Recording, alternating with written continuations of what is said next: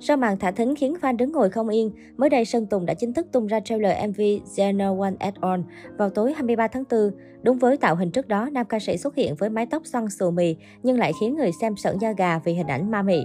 Trailer được Sơn Tùng MTV hé lộ khoảng 43 giây với những hình ảnh đang xen liên tiếp. Khoảnh khắc nam ca sĩ nằm dầm mình dưới mưa với nụ cười khó hiểu cùng loạt thông điệp được lồng ghép khiến người hâm mộ tò mò. Sau 24 giờ ra mắt đoạn trailer này của nam ca sĩ đã mang về hơn 735.000 lượt xem, trên 91.000 lượt thích và lọt top chiến thịnh hành trên YouTube.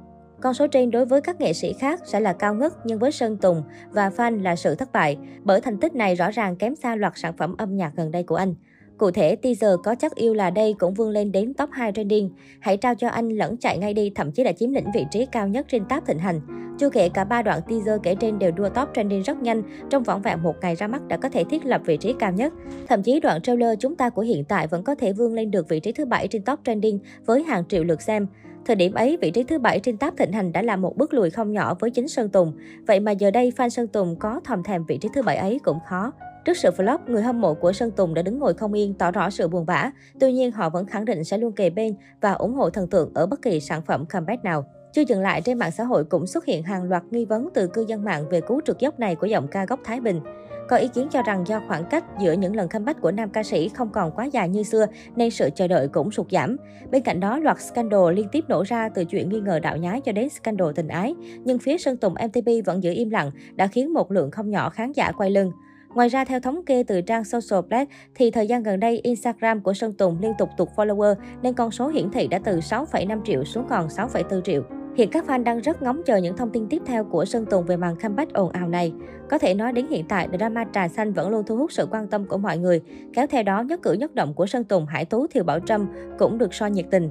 Thời gian này, hàng loạt khoảnh khắc hậu trường của nam ca sĩ với nữ diễn viên Hải Tú trong MV Chúng ta của hiện tại cũng bất ngờ được cư dân mạng đào lại bằng hết. Điển hình là đoạn clip ghi lại cảnh Sơn Tùng MTV ra dáng chủ tịch và thị phạm cho gà cưng được lên sóng. Đáng chú ý anh còn liên tục nhắc nhở Hải Tú là phải hâm lên để diễn ra đúng nét tính cách nhân vật. Nào là anh muốn phải hâm hơn nữa, em đang ở trong vai rất hâm đấy. Hay em phải diễn thoải mái ra, em phải như một con hâm ấy. Điều này được Sơn Tùng không ngần ngại chỉ đạo cho Hải Tú. Sau khi đoạn clip được chia sẻ, một số ý kiến cho rằng nghe có phần hơi sai sai, nhưng sự thô thật của Sơn Tùng đang cho thấy anh rất tâm huyết với nhân vật của người đẹp chiến X. Thậm chí có netizen còn khen khoảnh khắc hậu trường này của Sơn Tùng Hải Tú rất đáng yêu. Ngoài ra, nhiều cảnh ở trường quay giữa Sơn Tùng, MTP và Hải Tú thân quá thân, khiến fan lại đặt một dấu chấm hỏi liệu có phải chuyện phim giả tình thật, lửa gần rơm lâu ngày cũng bén hay không. Khi ngồi trên xe lúc di chuyển trên phim trường, Hải Tú luôn là người được ngồi ngay cạnh chủ tịch Tùng.